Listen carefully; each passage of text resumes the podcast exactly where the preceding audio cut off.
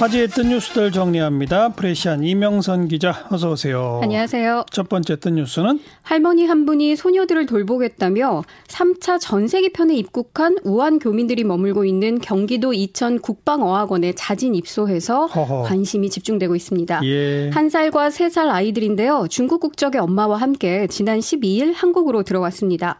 행정안전부는 두 아이들을 홀로 돌보기 어렵다는 엄마의 요청에 따라 할머니의 입소를 허용한 것으로 알려졌습니다. 밝혀졌습니다. 네. 원래는 전염 가능성을 차단하기 위해서 1인 1실 배정이 원칙이지만 12세 미만 어린이의 경우 보호자와 동반 입실을 허용하고 있습니다.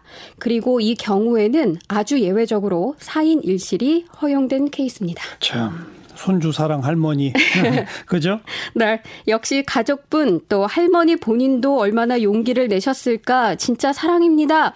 기사 보고 울컥했어요. 이렇게 댓글 타임라인이 그야말로 가족애와 운정으로 넘쳤는데요. 한 누리꾼은 그동안 우한뉴스 보실 때마다 얼마나 마음을 졸이셨을까. 할머니 무사히 들어왔다는 소식 듣고 아마 버선발로 뛰어오셨을 것 같다라고 전하기도 했습니다. 그런가 하면 한 살과 세 살이라니 아이들 엄마도 무 무서웠을 겁니다.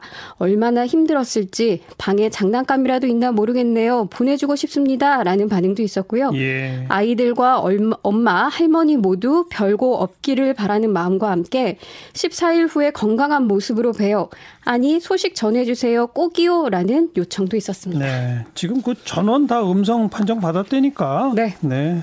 지금 모두 몇 분이죠? 이천의 국방어학원?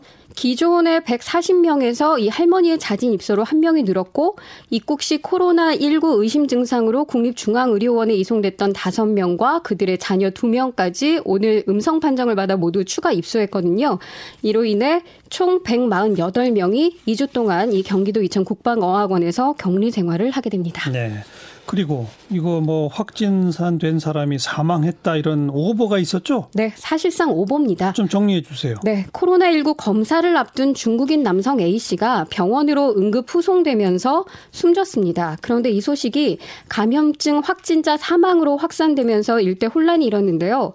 경찰과 소방 당국에 따르면 오늘 오전 8시께 뇌졸중이 오는 것 같다라는 신고 전화가 접수됐고 그 바로 병원으로 이송했지만 숨진 겁니다. A 씨는 1월 말 중국 청도 방문 이력으로 코로나19 검사가 예정되어 있었는데 검사를 앞두고 갑자기 사망한 겁니다. 이 A 씨의 사망 후에 실시한 검체 검사에서 코로나19 최종 음성 판정이 나오면서 소동은 일단락됐습니다. 네. 다음 소식은요. 경기도 평택의 한 산후조리원에서 신생아 9명이 호흡기 세포 융합 바이러스 RSV에 감염돼 보건당국이 조사에 나섰습니다. 경기도에 따르면 일주일 전 평택의 한 산부인과에서 신생아 2명이 RSV 양성 판정을 받았는데요.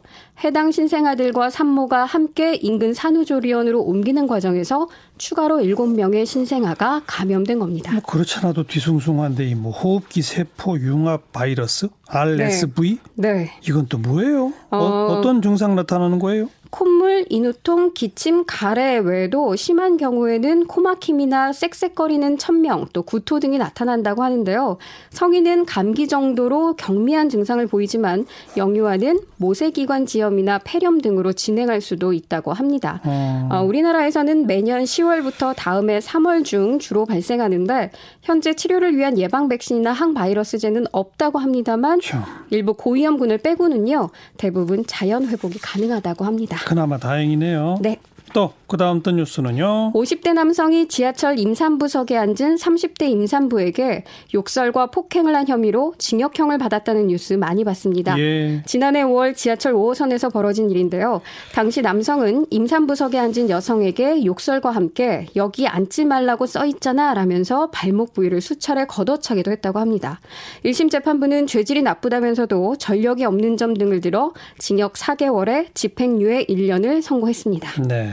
누리꾼들 반응은요? 시비가 붙은 것도 아니고 가만히 있다가 날벼락 맞은 건데 피해자가 남성이라고 해도 처벌이 약하다. 그런데 심지어 임산부라니 뭐라면서 약간 이 처벌이 약한 것에 대한 비판의 목소리가 높았는데요. 유산이라도 했으면 어쩔 뻔했느냐 이런 우려의 목소리도 있었습니다. 또 이런 나라에서 어떻게 아이를 낳아 키우라는 것이냐라는 원망의 목소리도 있었고요. 음, 오늘 여기까지 수고하셨어요. 감사합니다. 프레시안 이명선 기자였어요.